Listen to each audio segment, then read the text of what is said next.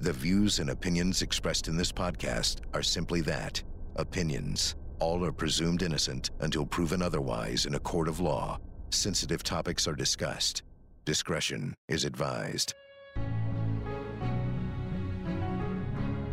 On this week's Court TV podcast, Doomsday couple Lori Vallow Daybell and Chad Daybell were back in court last week attempting to have the prosecutor in charge of their case removed due to a secretly recorded conversation.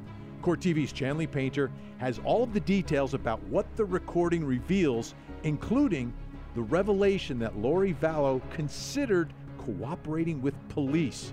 Should she get a plea bargain? Should she get a deal? Friend of the podcast, Monica Lindstrom, thinks so and will tell us why. This is the Court TV podcast with Vinnie Politan. Welcome to the Court TV podcast. I'm Vinnie Politan. Thanks so much for joining us today. And oh, wow, this podcast is going to be kind of special because we're, we're talking about one of the most intriguing cases that I've ever covered in my career the so called doomsday couple, Lori Vallow Daybell and her husband Chad, accused for what happened to Lori's two children who were found dead and buried in Chad's backyard. No one's been charged with murder yet, um, but this is an evolving case. And today we are going to listen to secret recordings made of the prosecutor while he was speaking to a potential witness who happens to be the sister of Lori Vallow Daybell. Okay? The, the woman who's at the, the center of all of this, her sister is speaking with the prosecutor and being secretly recorded.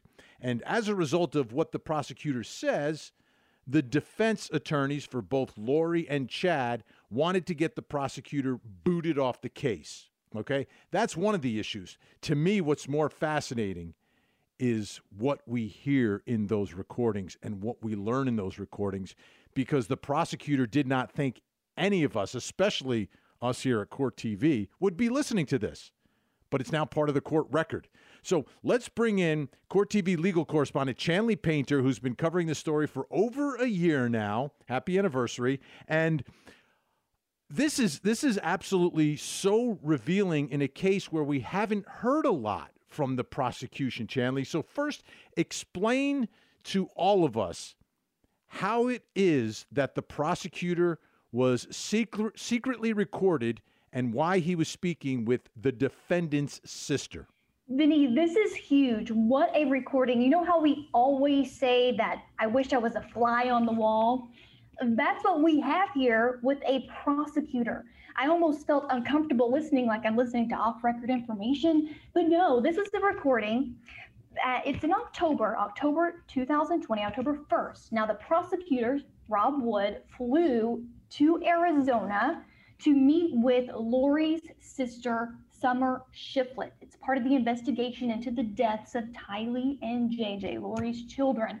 And Garrett Smith, the attorney representing Summer Shiflett at the time, hit record on his cell phone and were able to get an inside glimpse into the thoughts of the prosecutor when he's speaking to someone really important, the defendant's sister. And what we learn is pretty explosive, in my opinion. Oh, absolutely. And, let's let's start here because every time we cover this story, every time I have to say no one's been charged with murder. No one's been charged with murder. There are no murder charges yet. And then we scratch our heads and say, why not? What, what's going on here? Well, take a listen to the prosecutor talking about that issue on this secret recording. Um, I'm just going to tell you right now, we we are going to be filing conspiracy to commit murder charges against both Chad and Lori. Good. Um, and we're not shy about that. I've told their attorneys. His attorney keeps pretending like I've never said that. Whatever. what? Um, but we are. We have to. Yeah. We have to. Okay, so there it is. That's the prosecutor telling Lori Vallow's sister that, yeah, they're going to file conspiracy to commit murder charges against Lori and Chad, the doomsday couple. It's happening. It will happen. Um, so here's the first question, Chanley. He said that he told the attorneys for both of them that that's what was going to happen. Do, do you think he's posturing here in, in, in talking to this witness? Or do you think this is the truth that, yeah, they are going to file him and they've told the attorneys for, for both defendants that, yeah, we're going to file murder charges? Oh, I think it's the truth, absolute truth. They want murder charges against Lori and Chad for the deaths of Tylee and JJ. I don't, I don't think that's a secret. He even says, we're not shy about it. We've told people that's been the goal even later in the recording, he tells Summer, you know, we we booked them on what we could, and we're still investigating the case. We're still trying to build these murder charges against Chad and Lori. And he even goes on to tell Summer, Vinnie, that the case against her sister Lori is stronger than what they had against Chad at Daybell. Wow. That that's fascinating as well. And and to me, she's the closest to her children. She's the parent. She's in charge. Um, you know, nothing nothing happens to a, a, a mom or dad's children in a situation like this without mom and dad cooperating somewhat. It, it'd be very easy to protect them from whatever danger was out there. Very easy. But it didn't happen in this case. So, any indication from any of this on a timeline because we have a trial coming up this summer right? We've got we've got a trial for Lori Vallow Daybell and Chad Daybell on charges that are related to what happened to the children, but not the murder charges. Yeah, there's no indication of the, when these charges could come down. And it's also important to note that in Arizona, where this interview took place, that the department there is also looking into conspiracy to commit murder for Lori against her husband, Charles Vallow. That's separate, but the prosecutor from Idaho is in Arizona about Lori with Summer Shiflett. And that's the whole premise of the defense saying this was misconduct because the prosecutor is telling Lori's sister that, hey, she could face murder charges. That's a penalty possible, punishable by death in the state of Idaho. And we need almost like your help in Lori coming to us and cooperating because, like you said, where are the murder charges? They need more evidence. They need something to put them over the edge so that they can file them. And that is what the defense said was this prosecutor trying to manipulate a witness into helping them out. And it's unusual because usually it's the investigators who are manipulating and lying to witnesses, not necessarily the prosecutor jumping into it. That that only happens, I thought, on episodes of Law and Order. right. You know, where the prosecutor goes and talks to the witness and and and engages in those shenanigans. When I was a prosecutor, it, the investigators did everything, you know? And if I ever spoke to a witness, uh, it would be sitting next to an investigator and the investigator would be taking the notes, etc. But let's, I think one of the problems that they have here with the murder case, I think is also revealed in these recordings. So take a listen, folks, and listen right at the end when, when the prosecutor starts talking about Tylee and what they know about how she died. Remember, her remains were put in the pet cemetery in Lori's new husband, Chad, her new husband and co defendant, in his backyard. Take a listen. I was wondering if you would be willing to tell me, if you're able to tell me, if there's any progress in what you know about Tylee and her death. Is, is there any progress in her autopsy where you understand better? All I can tell, well, I mean, do you have a cause yet, or is it close to one? She is at the FBI's state of the art um, crime lab. Uh, unfortunately, there's a lot of deceased bodies there that they're they're going through. I'm sure. Um, and so we're not uh, we don't know really anymore yet. Um, and we may never know. We may never know. That's that's always a problem. It's not insurmountable of a problem, but it's always a problem in a murder case if you don't know how someone died. Um, but she died and her brother died, so I don't think it's suicide or natural causes for these two young children. Somebody did something. I mean, to me, it's obvious. I think it would be obvious to a jury, but this could be part of the holdup, Chanley. Absolutely. And to me, that's the most heartbreaking part of this recording is hearing about Tylee Ryan's remains. We already knew that she was you know, found in the backyard. Her remains had been dismembered and burned and charred, found in the pet cemetery. And her, this is her aunt. This is Tylee's aunt asking about her remains. How did she die? What is the cause of death? What do we know? And the prosecutor having to tell her, we may never know. And that's heartbreaking to listen to. You can hear the concern in Summer's voice uh, when she's talking about that. And she goes on to say, okay, well, then what's next? What do we know? And, and really, you know, like you said, obviously she didn't get there on her own. This is a murder. She was killed by somebody. And that's what the prosecution is trying to figure out. And the charges that we're talking about are not straight murder. They're a conspiracy to commit murder. So conspiracy takes, you know, some what we call in the legal world actors. And I'm not talking about actors like Hollywood, but people who are taking action.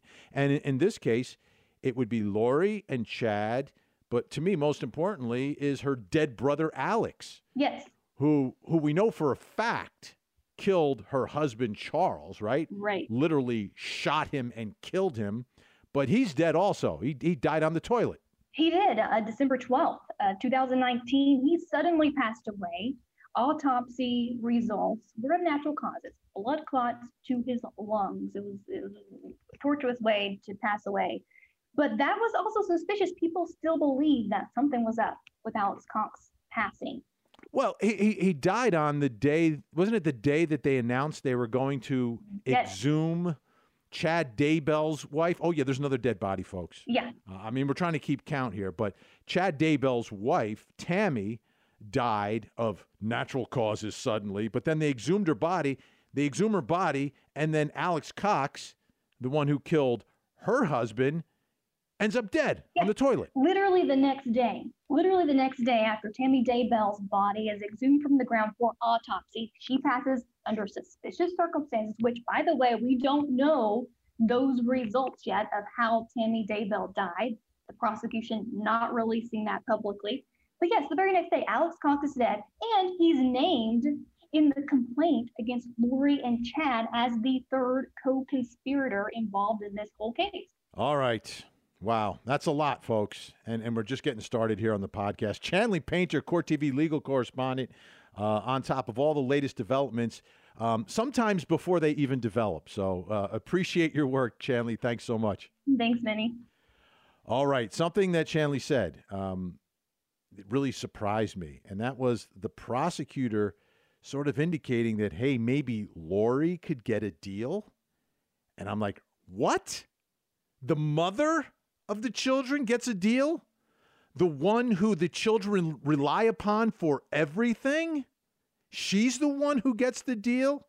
Come on. I can't believe it. But we're going to play for you the secret recording.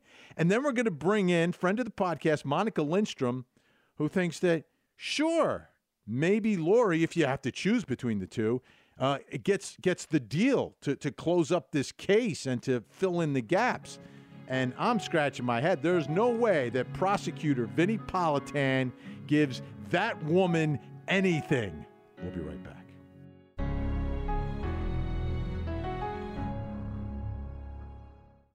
For more Court TV, watch it on cable, over the air, Roku, or go to CourtTV.com and stream live gavel to gavel coverage. Catch up on the big moments from our current cases and relive some of Court TV's most historic trials. Court TV, your front row seat to justice.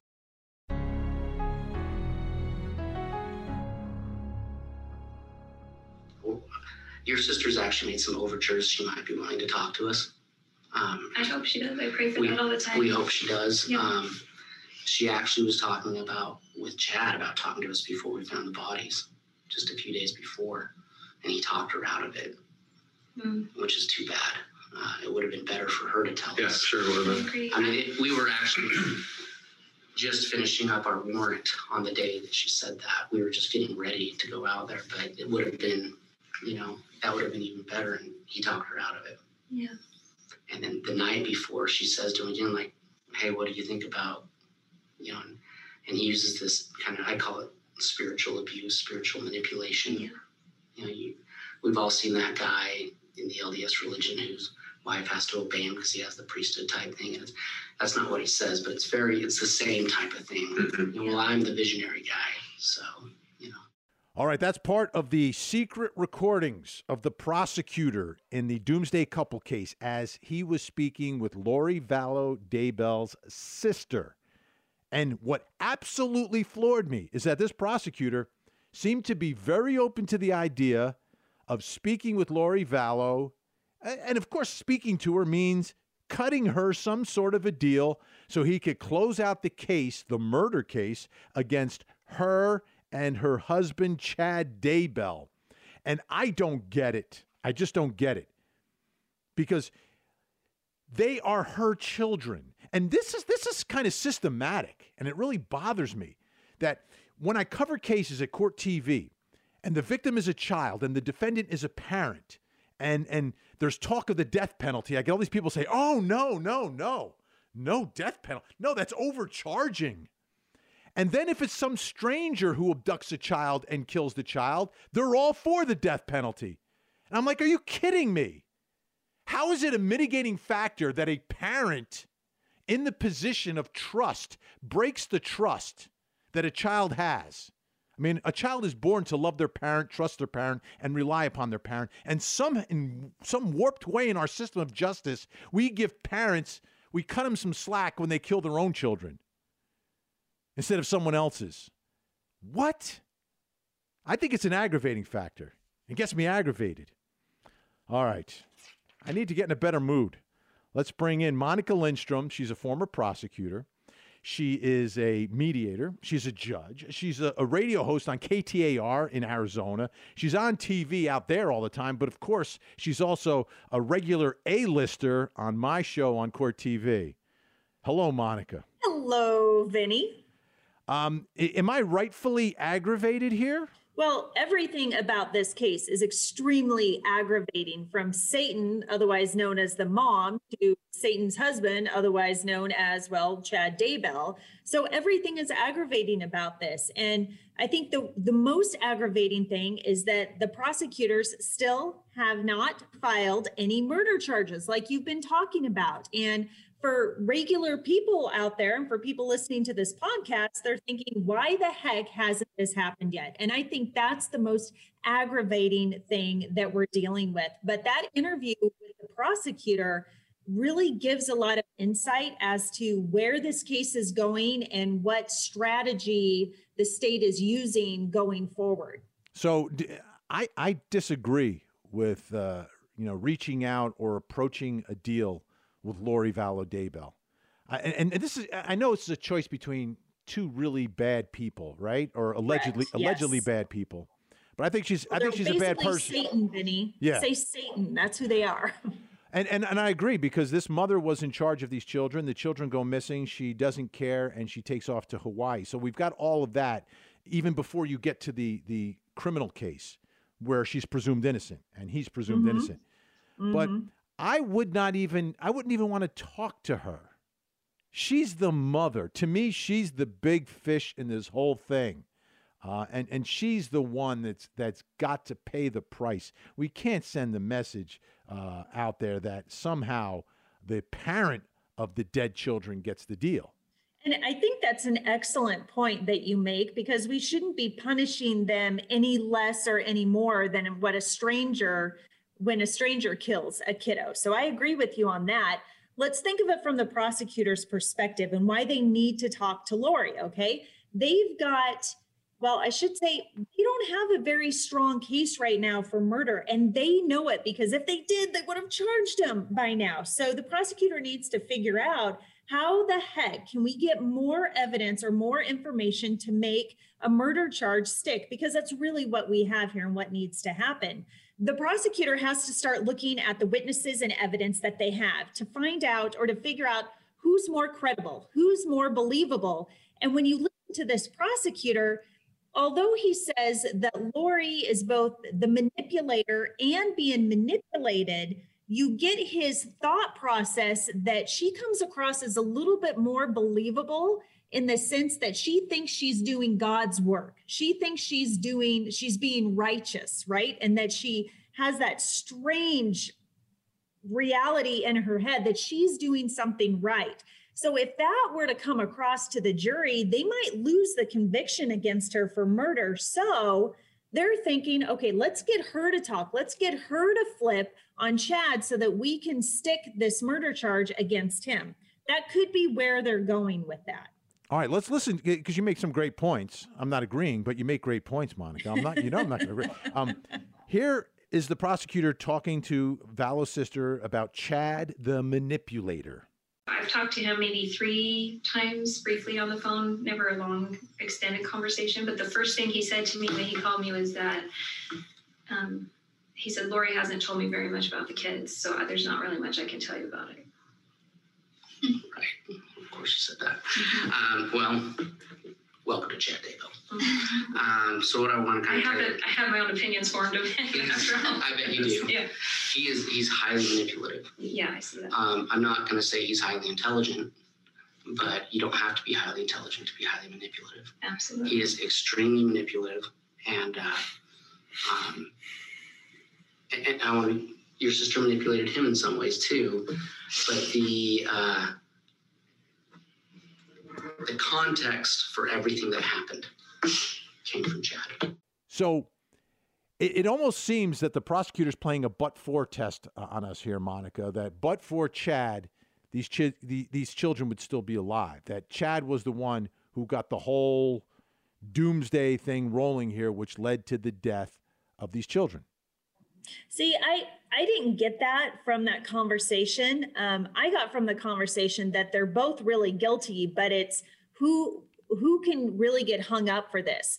Uh, Vinnie, let me ask you this: What is a prosecutor's job? Justice, the truth. That's right. That's right. Act in the interests of justice. Make sure justice always wins out. You Not- see, you can tell that she has her own show because she like she's on my podcast and she turns it around, starts questioning me. I was going to object, but there, but you're the judge too, so I can't object That's because I'm going to lose the ruling.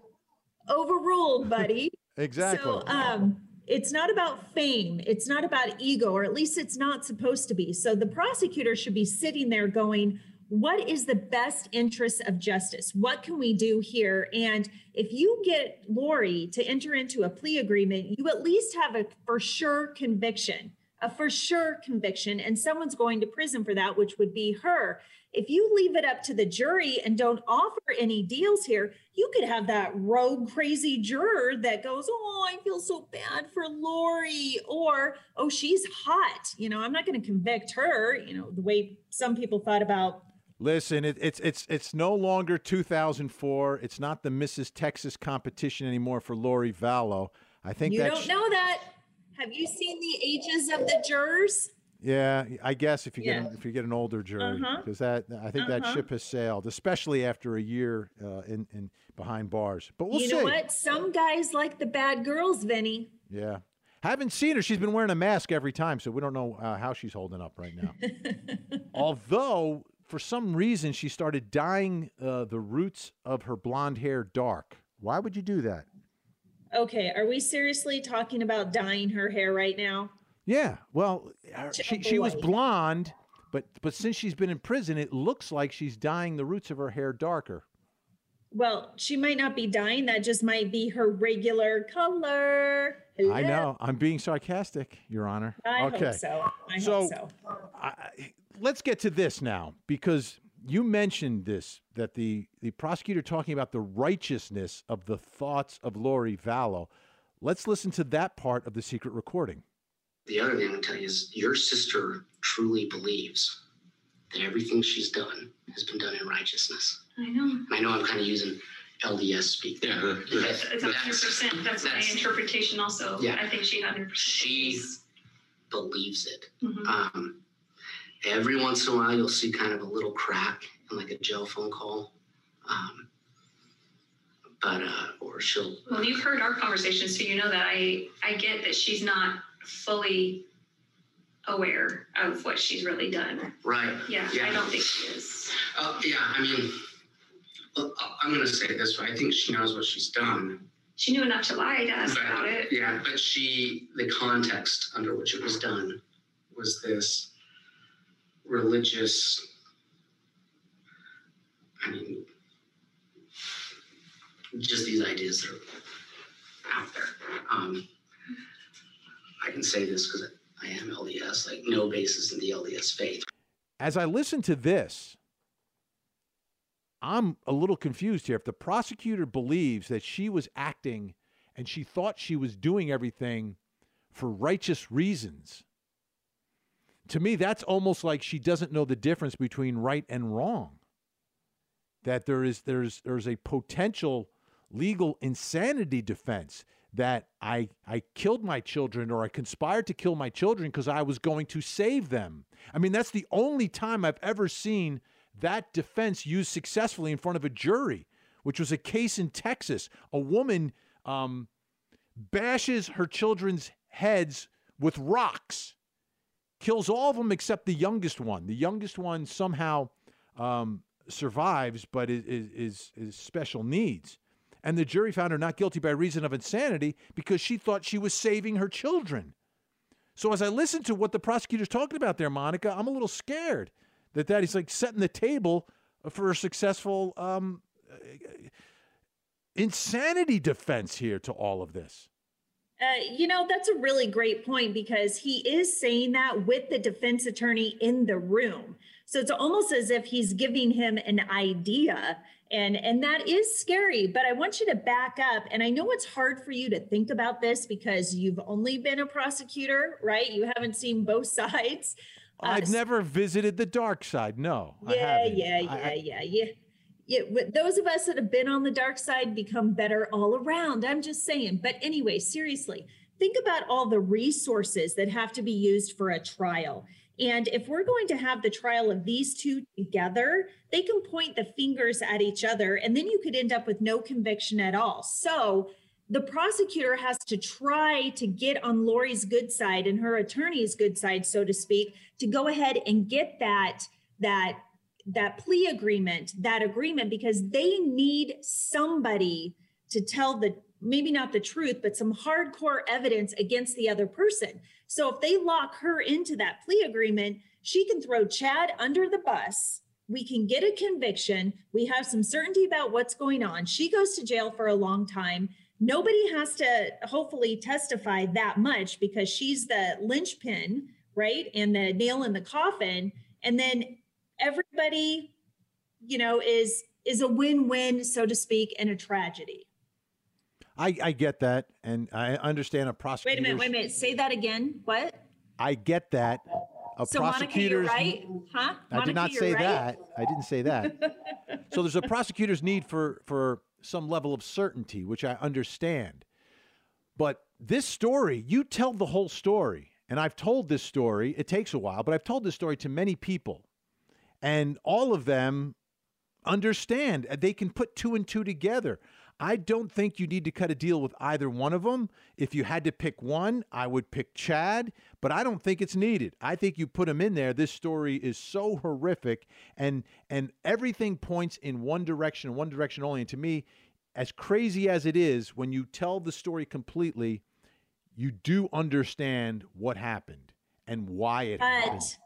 But there's not that direct link as to how the children actually died and who actually killed them. And when it comes to reasonable doubt and a rogue jury and someone that might not understand the way that you think or the way the prosecutor thinks or the way I think, right? Normal, in other words, might just say, sorry, you didn't connect the dots. And then they walk free. That's All a right. problem. We shall see. We shall see. I trust I trust the the folks in Idaho you know, I, I really? think. You mean the ones that still haven't filed murder charges yet? I'm talking about the jurors. Monica. Oh, okay. I'm talking about right. the jurors, and I and I trust that you tell them the story, they will understand it, and there's incredible evidence in all this. But we shall see. We'll continue to follow it. Monica Lindstrom, uh, great to have you on the podcast. Thank you so much. Thanks, Vinnie. All right. When we come back, there was one other thing that was revealed in that recording, and it, it it's it's awkward, but it also could be a sign of danger for the prosecutor in the way he is approaching this case. I will play it for you and I'll explain why. That is next.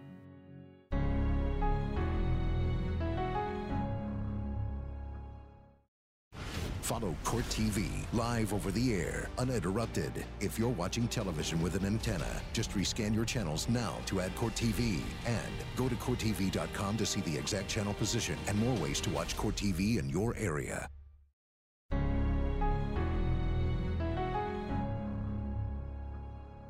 our goal is uh, sometimes you get a murder and all you have is that murder and you just have to run out and charge it and, and then kind of put put it together. Um, we were we were able to put them in jail with a high bail on these lower charges and put together a case. And our goal is to have such a strong case that when she has competent counsel, I don't know if you know this, her attorney's never handled a felony before. Mm-hmm. Um, he has never,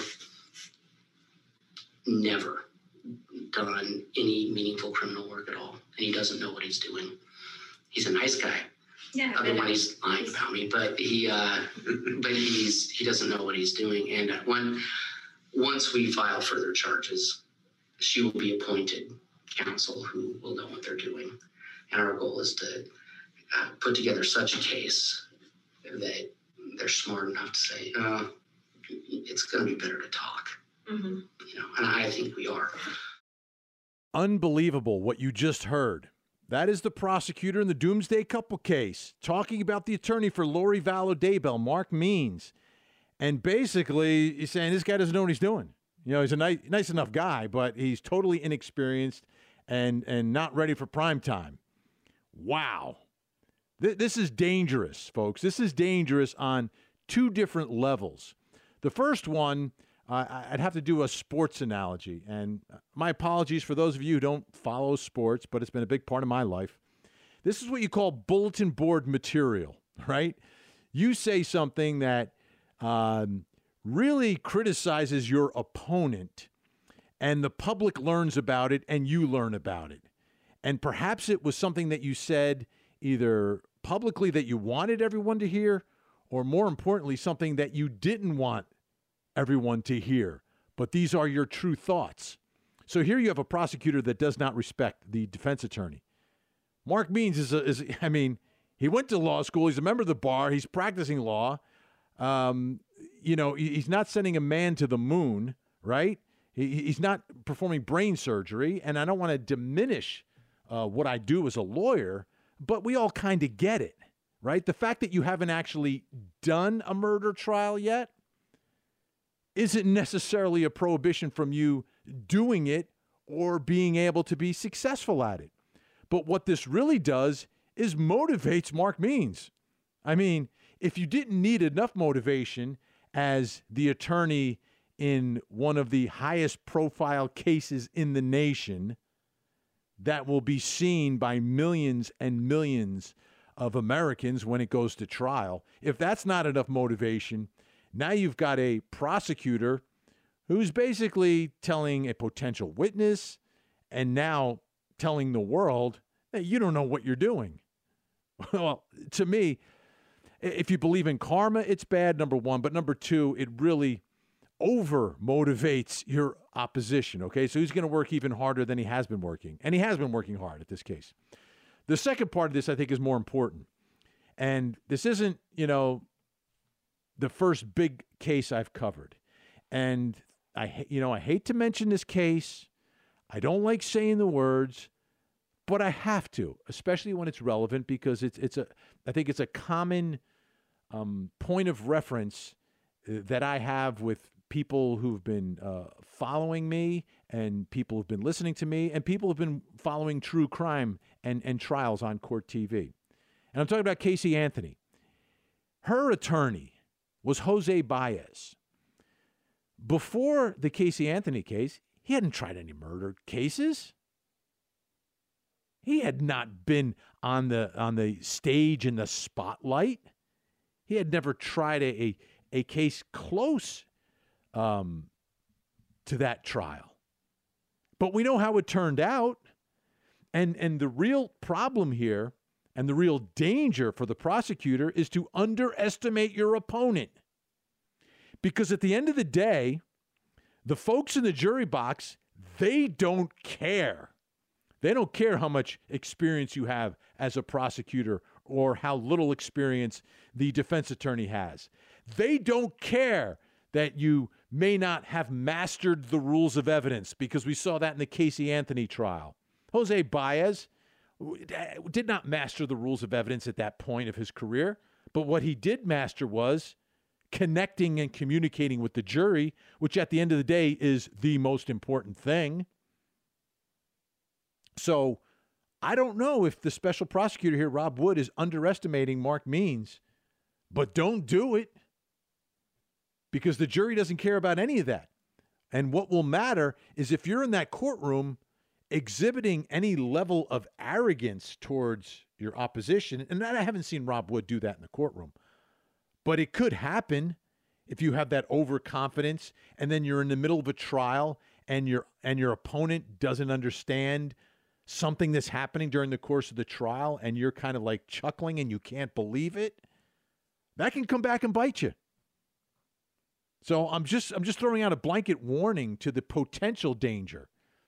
The good news is i haven't seen any of this manifest itself inside a courtroom or during any of the hearings in the case.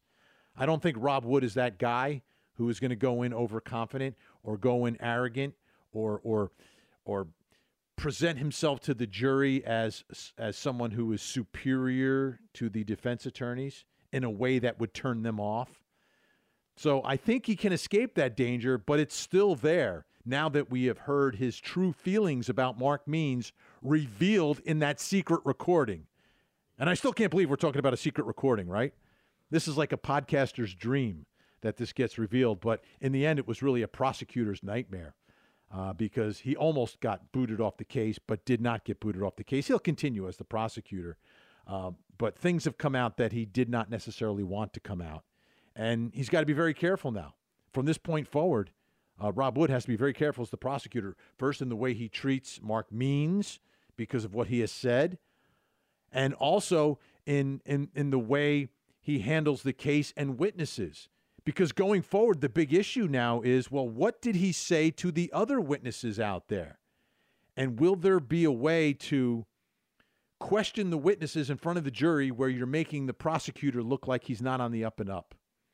And that was the true danger of what was uncovered uh, during this hearing and in the secret recording. But I think Rob Wood gets it. He understands. He's smart, and and he knows the evidence and the facts of this case better than anyone. And it's important that he's the one that tries it at this point because for another prosecutor to try to jump in at this point, that, that would be tough.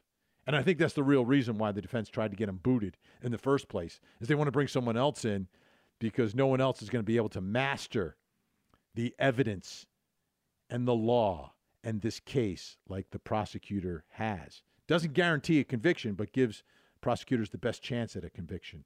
Anyhow, folks, we're going to continue to cover this story, obviously, all through 2021. We've got a trial scheduled for the summer already. We've got a lot of things in store. Uh, but to really watch the trial, you have to watch it on Court TV. And Court TV is more than a podcast, we are a television network that is showing you the biggest and most important trials uh, that are happening in our nation. And if you have a digital antenna, you likely have us. So if you haven't seen us on that antenna, please rescan so you can find Court TV. In the meantime, for more information about this case and this trial, which is very complicated, go to our show notes. I'm out of breath. I think I'm in a better mood now. I think I'm in a better mood now. All right, folks. Thanks so much for listening. Uh, we will talk again uh, next week. Have a great week. And as always, don't forget to hug the kids. This podcast is a production of Court TV. Go to CourtTV.com for more content, trials on demand, and to find out how to watch Court TV in your area.